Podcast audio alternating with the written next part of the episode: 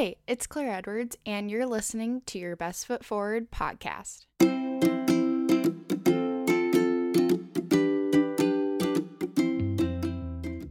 Hey, welcome back to the podcast. If this is your first time listening, I welcome you and I hope you stay a while as this is a podcast where my guests and I share tangible tools and unique perspectives to putting your best foot forward in your life, in your passions, in your self care, in your moments of anxiety, and so much more. And if this is not your first time listening, Thank you for allowing me to continually show up in your cars, during your workouts, and during the long walks with your dog. So, my guest today is Rachel Peavy, who is a money healer, trained yoga teacher, and entrepreneur. Rachel is a money healer in her business Blissful Budget, where she marries the practical with the soulful to help her clients create a positive relationship with money. I loved getting to chat with Rachel, and I had so many questions for her as we talked about our relationship with money, the scarcity mindset we have, money as energy, money education, communicating to others about it, becoming an entrepreneur, our sense of security that we get from money, and so much more. Rachel has a, such a unique perspective on money, so I hope you guys find this conversation as enjoyable as I did. So I will see you at the end.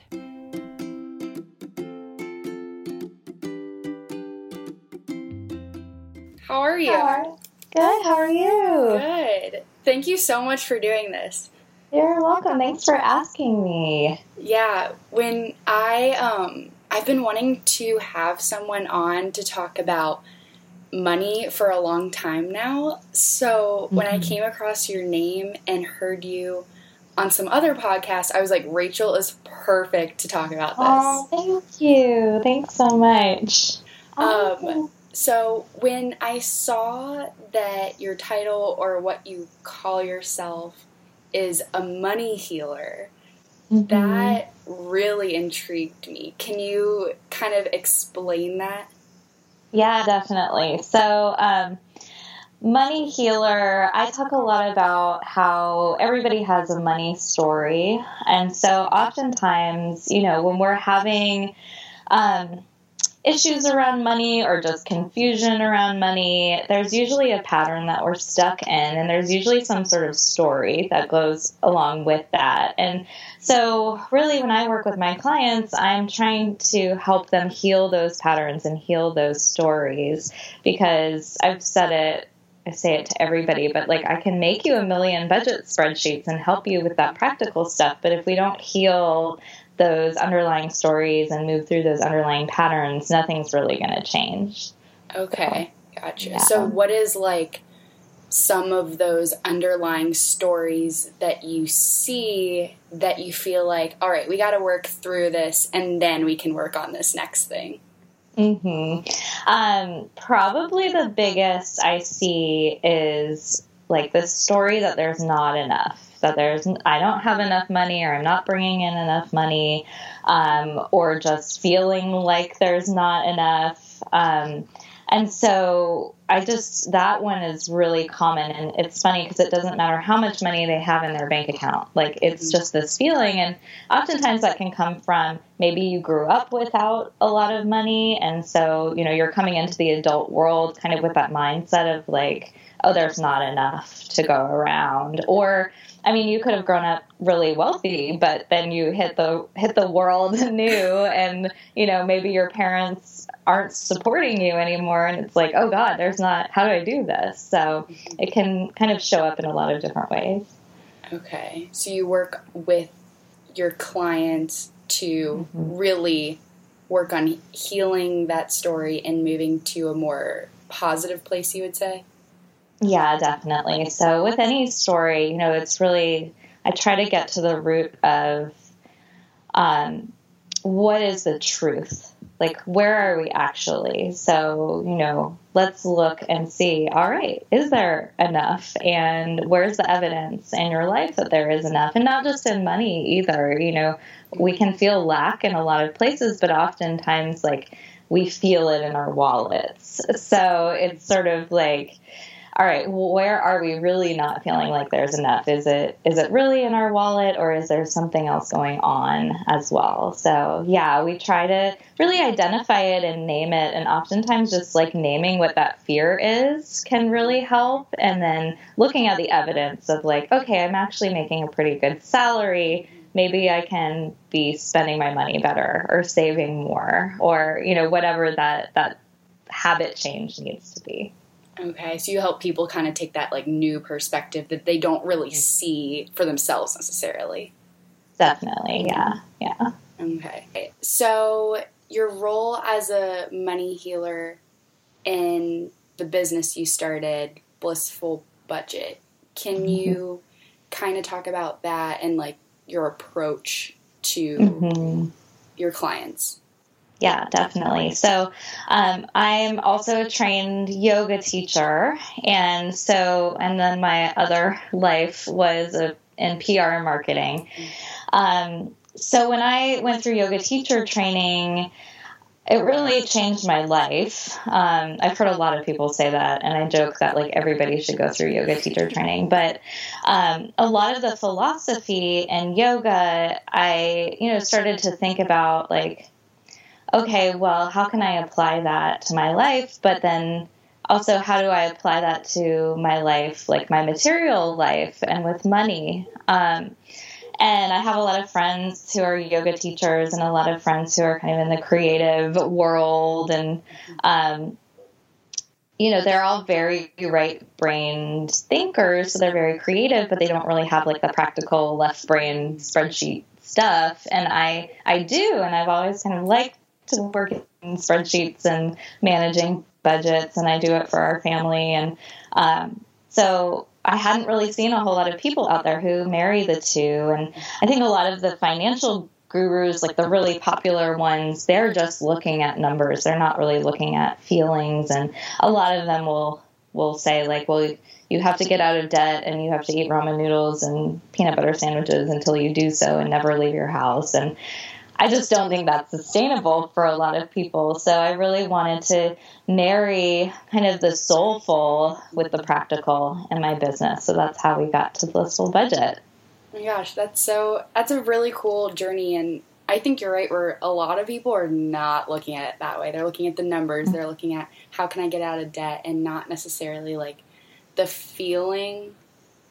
Mm-hmm. Mm-hmm. Yeah there's always, you know, like I mentioned, there's always more going on than just there's debt or there's, you know, or I don't know how much I should be saving. There's always, we all have patterns that we get into and we all have habits that we create with money. And so it's seeing, it's creating those healthy habits and those healthy patterns. Okay.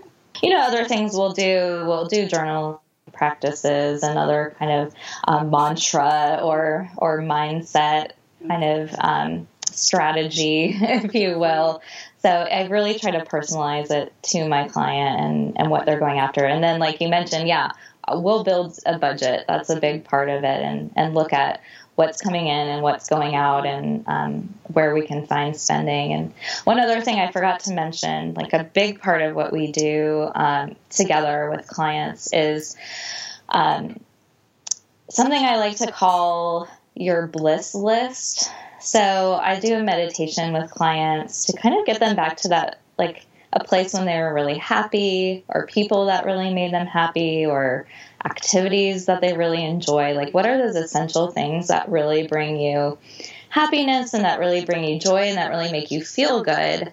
And then what we'll do is look at, okay, are you incorporating those things into your budget or are you supporting those things in your budget? And are there things in your budget that aren't on this list that maybe aren't really bringing you joy or happiness or bliss? Mm-hmm. And can you stop putting your money energy, you know, towards that area? Because I think that's a really big thing too. And I know, especially when I was young and just out of college, I felt a lot of pressure to spend money on things like go to the bars with friends and to, you know, buy expensive clothes or bags just to kind of keep up appearances. And that, that didn't bring me happiness. I have friends who, you know, loved their Louis Vuitton, but, you know, it was like, okay, well, I'm putting all this money towards these things that I don't really like that I feel kind of pressured to buy. Um, so I think that's such a huge part of it. And a lot of us do it without even thinking about it. We're just spending money to spend money, and it's not really going towards something that, that really aligns with our true selves and brings us happiness. Yeah, I think that's, I can relate to that so much in terms of like, it's so easy to mindlessly be like, oh yeah, I'm going to spend this on these things, but are they actually making me happy? Are these activities making me happy? Um, and that's cool that you get to have that conversation with the bliss list and the budget and putting them together. Mm-hmm. Yeah, yeah, it's really powerful. Um, and you know, people are usually surprised when they see like, oh, well, you know, these are the things, and then sometimes things come up that they haven't done in a long time, like. Mm-hmm oh, I used to love horseback riding and I don't do that anymore, you know? So sometimes you can even discover things that maybe you haven't been paying attention to because you've just been so focused on, you know, life. Right. so exactly. it's very powerful. Um, yeah. Going back to kind of what you said about how, like, when we're young and right out of college, it can be easy to not really know what to be doing with money. I was thinking about this recently about how we don't really have a lot of education about money in school, whether that's high school or college.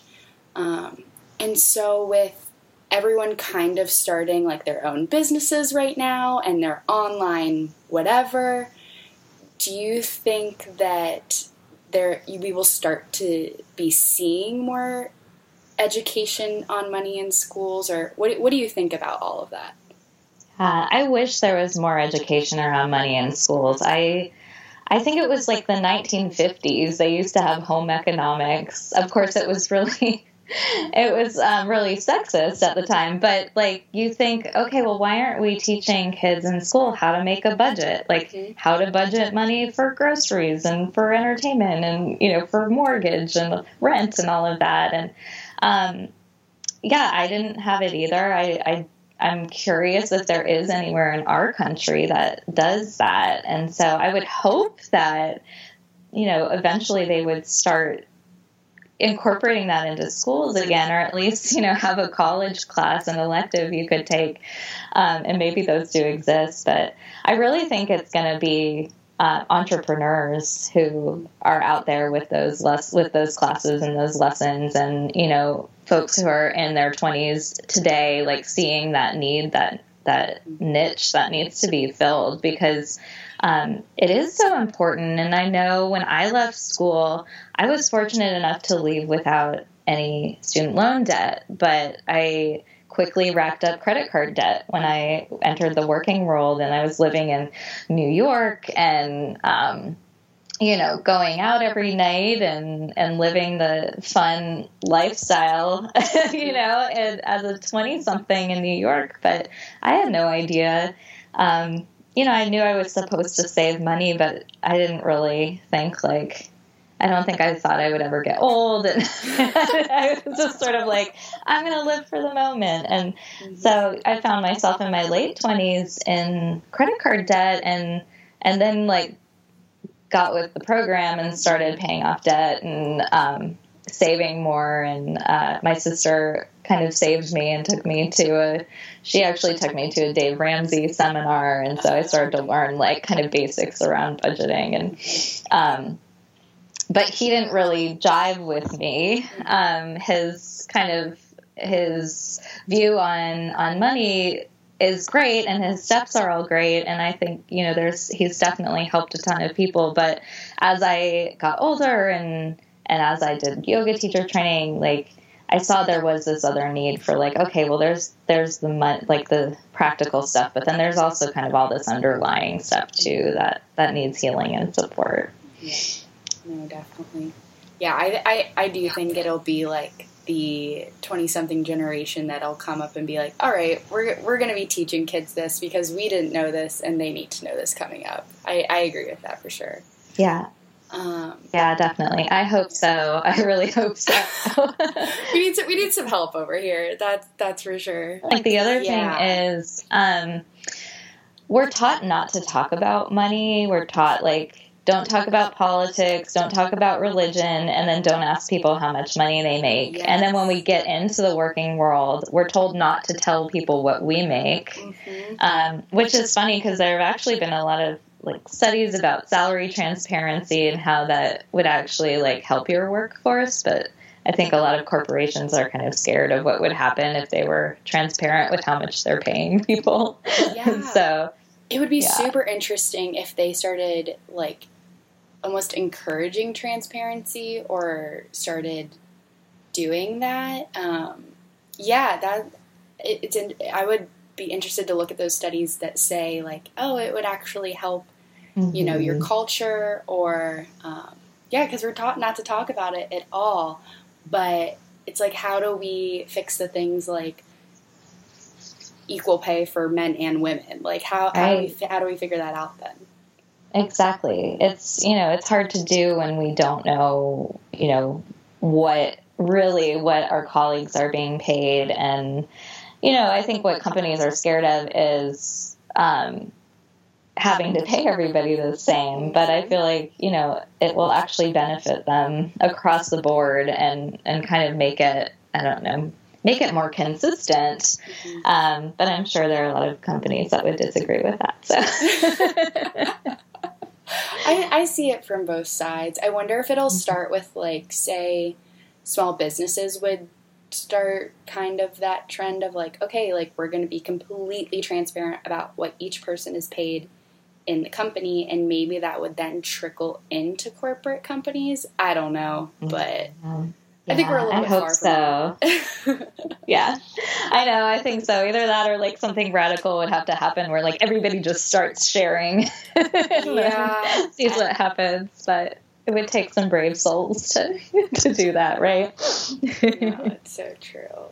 But no, but I kind of I I do. It's like I want to make money a less taboo topic, and you're definitely doing that through yeah. your business. But it's like walking that line between being polite and being respectful and not being boastful and it's like where where is that sweet spot in there?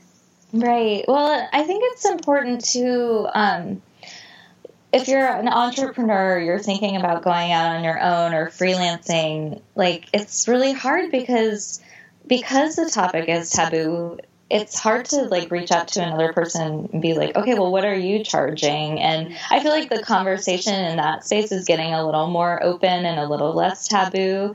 Um, but yeah, it would be great if I could go to my friends and be like, hey, I'm about to buy a house. This is how much I might be paying for it. How much did you guys pay for your house? And not have it be like weird or inappropriate to ask that, you know? Um, but I think like the more I don't know. I think we can do it in subtle ways, and then and then sort of like the more open we are, oftentimes people will be open too. So if we start talking about our ourselves and our you know our businesses, not in a boastful way, but not like oh I'm making you know six figures now, but like you know if we can kind of weave it into conversation where it's appropriate. Um, and I think then people will start to notice, like, oh, well, they're comfortable talking about it, and then they'll feel more comfortable talking about it too. Have um, has anybody or any of your clients come to you on help with like salary negotiation or anything like that? Um, I work right now mostly with entrepreneurs, but I like that's just how it's happened. Mm-hmm. Um, so I have talked with them about like how to charge what they're worth or how to ask for what they're worth with clients. Um, I worked in the you know corporate world for 15 years though, so I definitely have that experience um, of of making those negotiations, and so.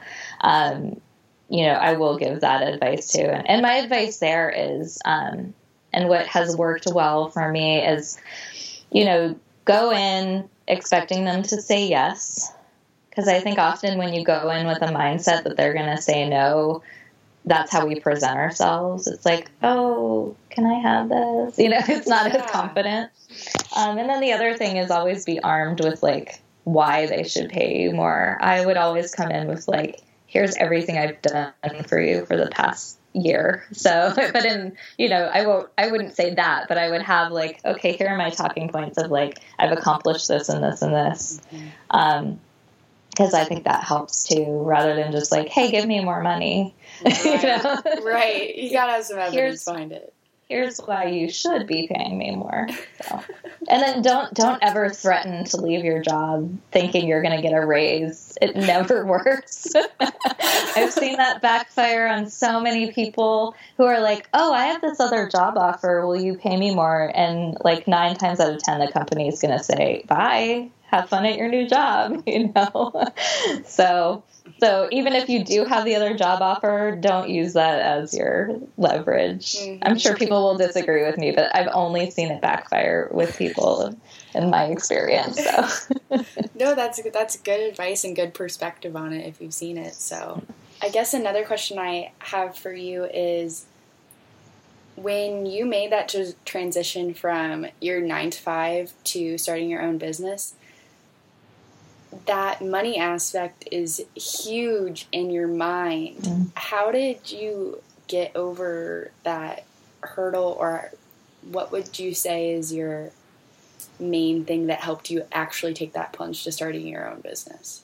Yeah, I think um, I love that you bring that up because money it can sometimes keep us from doing things and i probably wanted to, and probably should have jumped a lot earlier than I did. Um, but I think what helped me was knowing how much risk I wanted to take. Mm.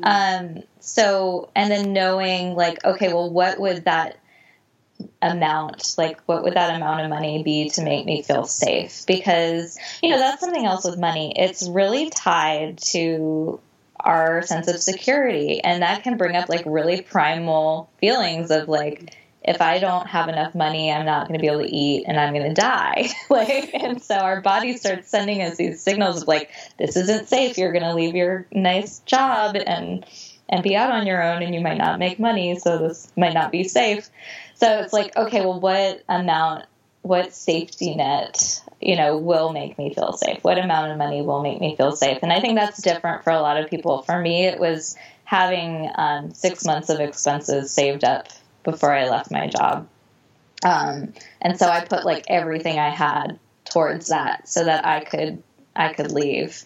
Um, and then know that like okay well if I start my business and I don't get any clients like I'll be fine for six months like I'm giving myself that amount of time um, but other people like are cool with a couple hundred dollars and other people need a, like a year of expenses saved up so it's really personal um, and really just sort of um, depends on how much risk you're comfortable with and there's not like a right or wrong amount mm-hmm. so yeah just depends on the person yeah and that, yeah, that's definitely. like a feel like that's only a question that you can answer yourself of how much risk am I willing to take on because not only is that the risk of money, but it's like also that internal stress. Right, right. It creates like it's that kind of like fight or flight feeling. It's like this very um, like instinctual feeling when we when we think we're not safe, and so you know that also that also like that instinctual feeling can also become thoughts and sometimes those negative thoughts you have around like oh i'm not going to be successful and i'm going to starve it's like your body your subconscious trying to keep you safe like trying to keep you where you are because like okay right now i'm getting a steady paycheck. Uh, but the reality is even if you have a nine to five job nothing is guaranteed. So you know you could get fired or laid off or the company could close or whatever and um, but we have like this false sense of security around the nine to five that it feels safer than like being out on your own and being an entrepreneur. Um, so, you know, it's sort of that first step, I think, is figuring out that amount of money. And then it's just catching yourself when you get in those like scared thoughts and yeah. saying just saying to yourself like it's okay i'm safe i'm going to be safe mm-hmm.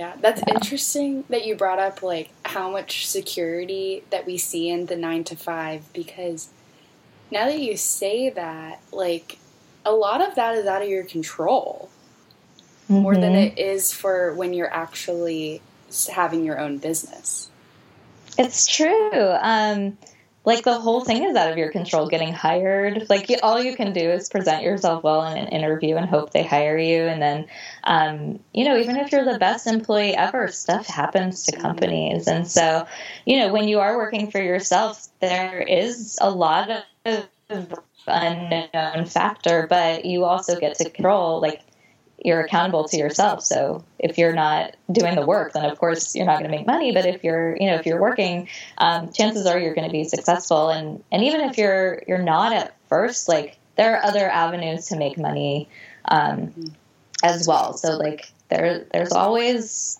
a side hustle, or there's always like the job at Starbucks to pay the bills while you're building this other business or or whatever. Like there's always other ways to make money. Um, or you build your business while you're still at your nine to five, which is also a really great option for people of of kind of like, okay, well, how big do I want my business to get before I feel comfortable, like fully moving over to that and leaving behind the nine to five. Right. Yeah, yeah. that's such interest. That's so interesting. I, yeah, all that security of like, and we look and but it's like we need security and money, and we don't want to give security to money, but right, like that's a. I mean, that's how we live. that's just the way it is. Exactly. I think it's, you know, realizing that, like, because I think we give a lot of our power to money and realizing that we we have control over it. Like, money is just currency, it's just an exchange of, of energy it's that we've given this, like, paper or digital form. Um, and we really, we really have the control and we really have the power over how we make our money, how we spend our money. Um, so I think that's where we get, you know, that's where we can sometimes get stuck is we give so much power over to money and we say, well, I can't do this because I don't have enough money.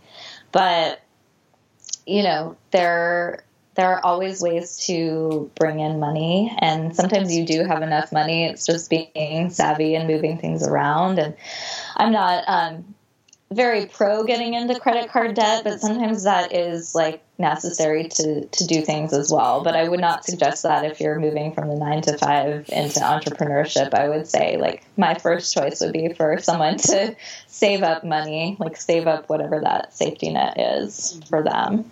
No that's so in terms of like all of your budgeting knowledge and all of your soulful knowledge on money, if you had to give one piece of advice to someone fresh out of school on how to go about money, what would you tell them?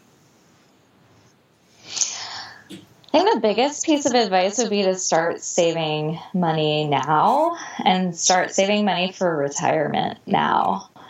And I feel like it's really hard to think about retirement when you're 22.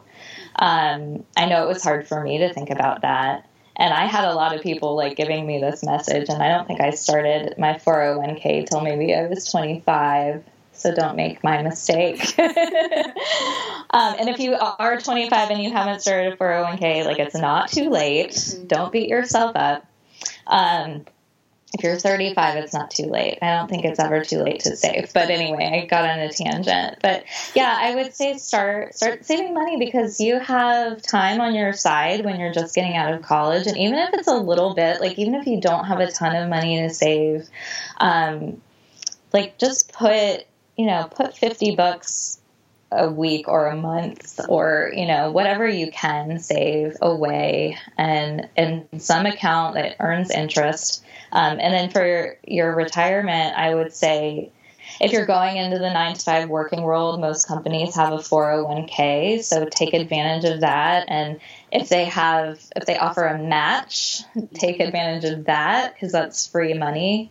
Um, and you know just think of it as like you are taking care of future you like you're doing something nice for yourself in the future um, it's like if you if you come home from like hanging out with friends and you leave like water on your nightstand. So when you wake up in the middle of the night, there's water there. Like it's that same thought of like taking care of future you, only it's like way in the future.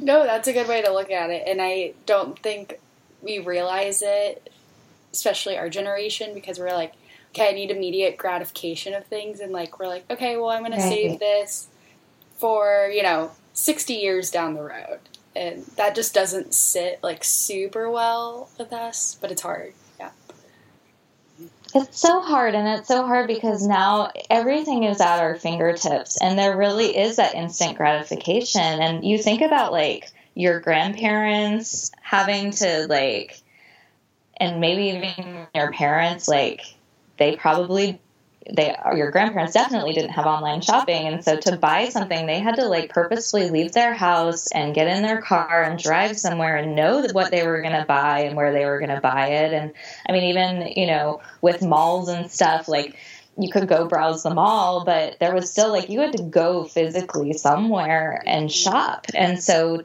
now like it's all right there and so there isn't like that kind of purposeful spending anymore that people used to do. It's so just like, oh, I like that. That's shiny. I'm going to get that click. And now it's mine. And, and it's so easy to do. And, and marketers really bank on that, you know? Oh, totally. So it's, like how can you bring some of that mindfulness back into your spending and like really bring that intention back into your spending and so another tip i'll give clients is like um, delete your digital wallet. So if you've got like Apple Pay set up on things or you've got your card saved in Amazon, like make it harder to um, make it harder to spend so that like you can't just click buy now. You have to like actually go get your credit card and input the numbers, and then that makes a bit harder for you to just be like, okay, I want this now. yeah, no, that's that's definitely a good strategy because you don't even feel like you're spending money. You're just like, oh, here you go. Um, yeah. I um I try to think about that when I'm like going out and about. I try to take cash with me instead of taking card mm-hmm. because card kind of mm-hmm. feels like nothing. Um, mm-hmm. Um, so I actually take cash and be like, "All right, this is costing me yeah. twenty dollars," and and it's not to make myself feel bad, but it's to be like, "All right, you're actually spending this." No, I love that. And that's another thing I'll recommend. I do like a seven day challenge, and that's one of the things for the seven days I'll say use only cash because it really is like this tangible thing that you can feel and touch, and you know when you have it, and then you know when it's gone, and you know how much you have left to spend.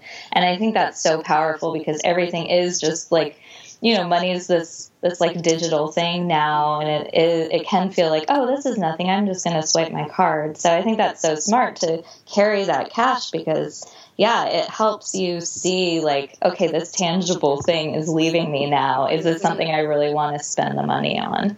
Right exactly.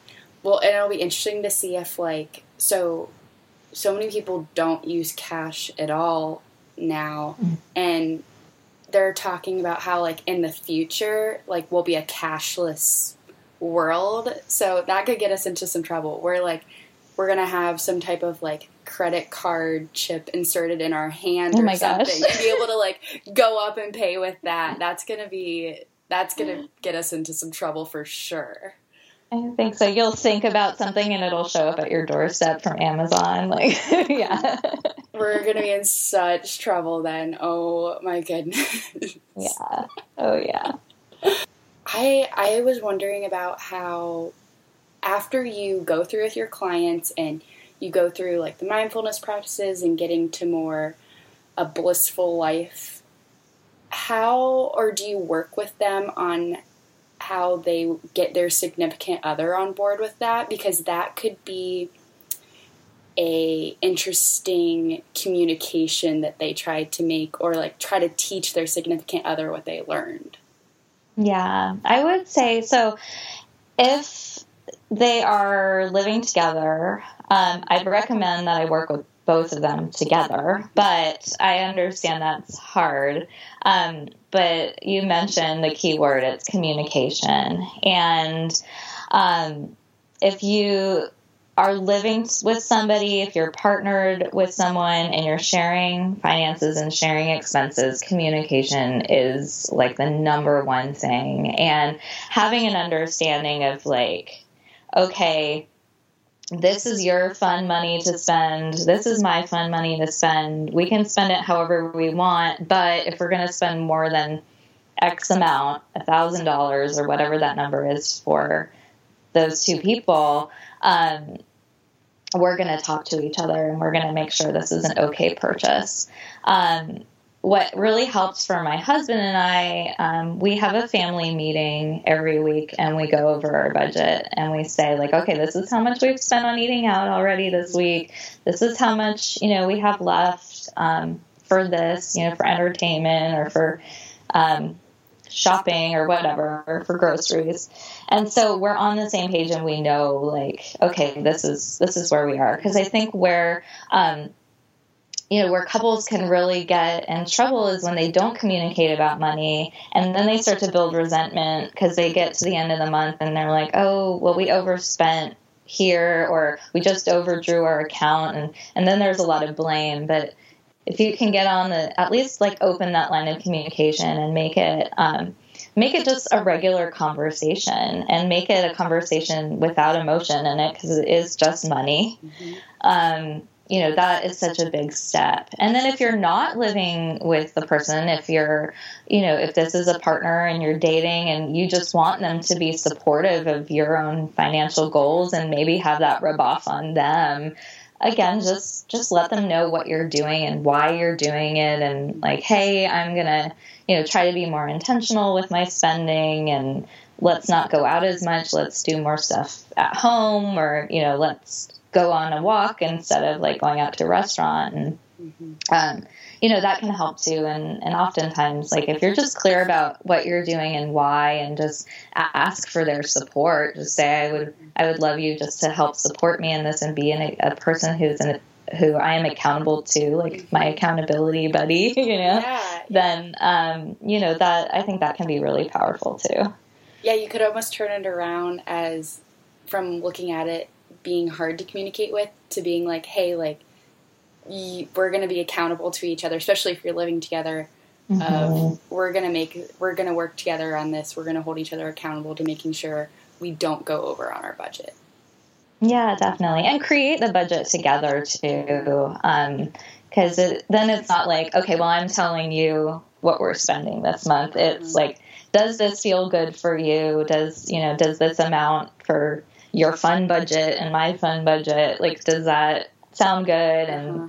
you know is uh, two hundred dollars a month for us to eat out is that realistic or is that too much or too little you know if you do it together then i find that that you know that helps and it's something you're setting together so it makes it easier for you both to be accountable to it um, is there anything else that you wanted to share that you really want people to know about money or anything about your business or how to connect with you?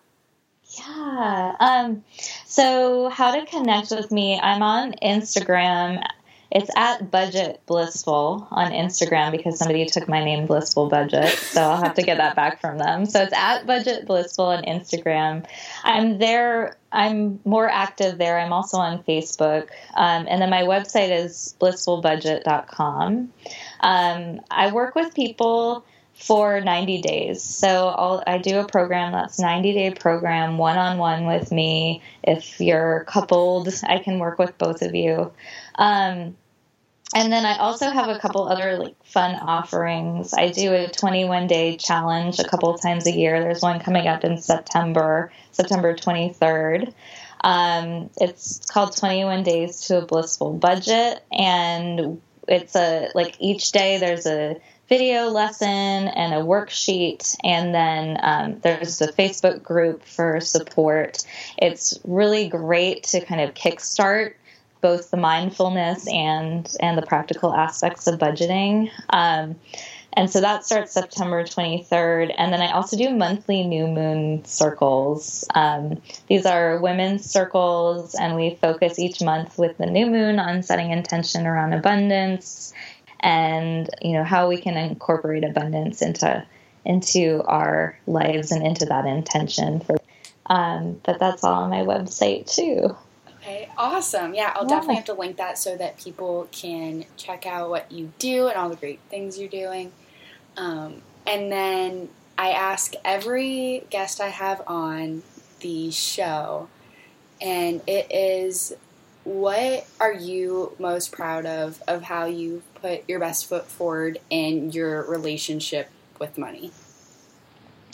For me, I'm most proud of today is being really authentic and intentional with how I spend my money. So I've gotten really clear on like what are the things in my life that bring me joy and bring me bliss. Um, and I feel like I'm really putting my best foot forward and supporting that with my you know with money and with my budget and um, it feels really good and feels really aligned once you get to that place and kind of shed what's not serving you anymore and and really focus on what is. Awesome. I love that. I love hearing that.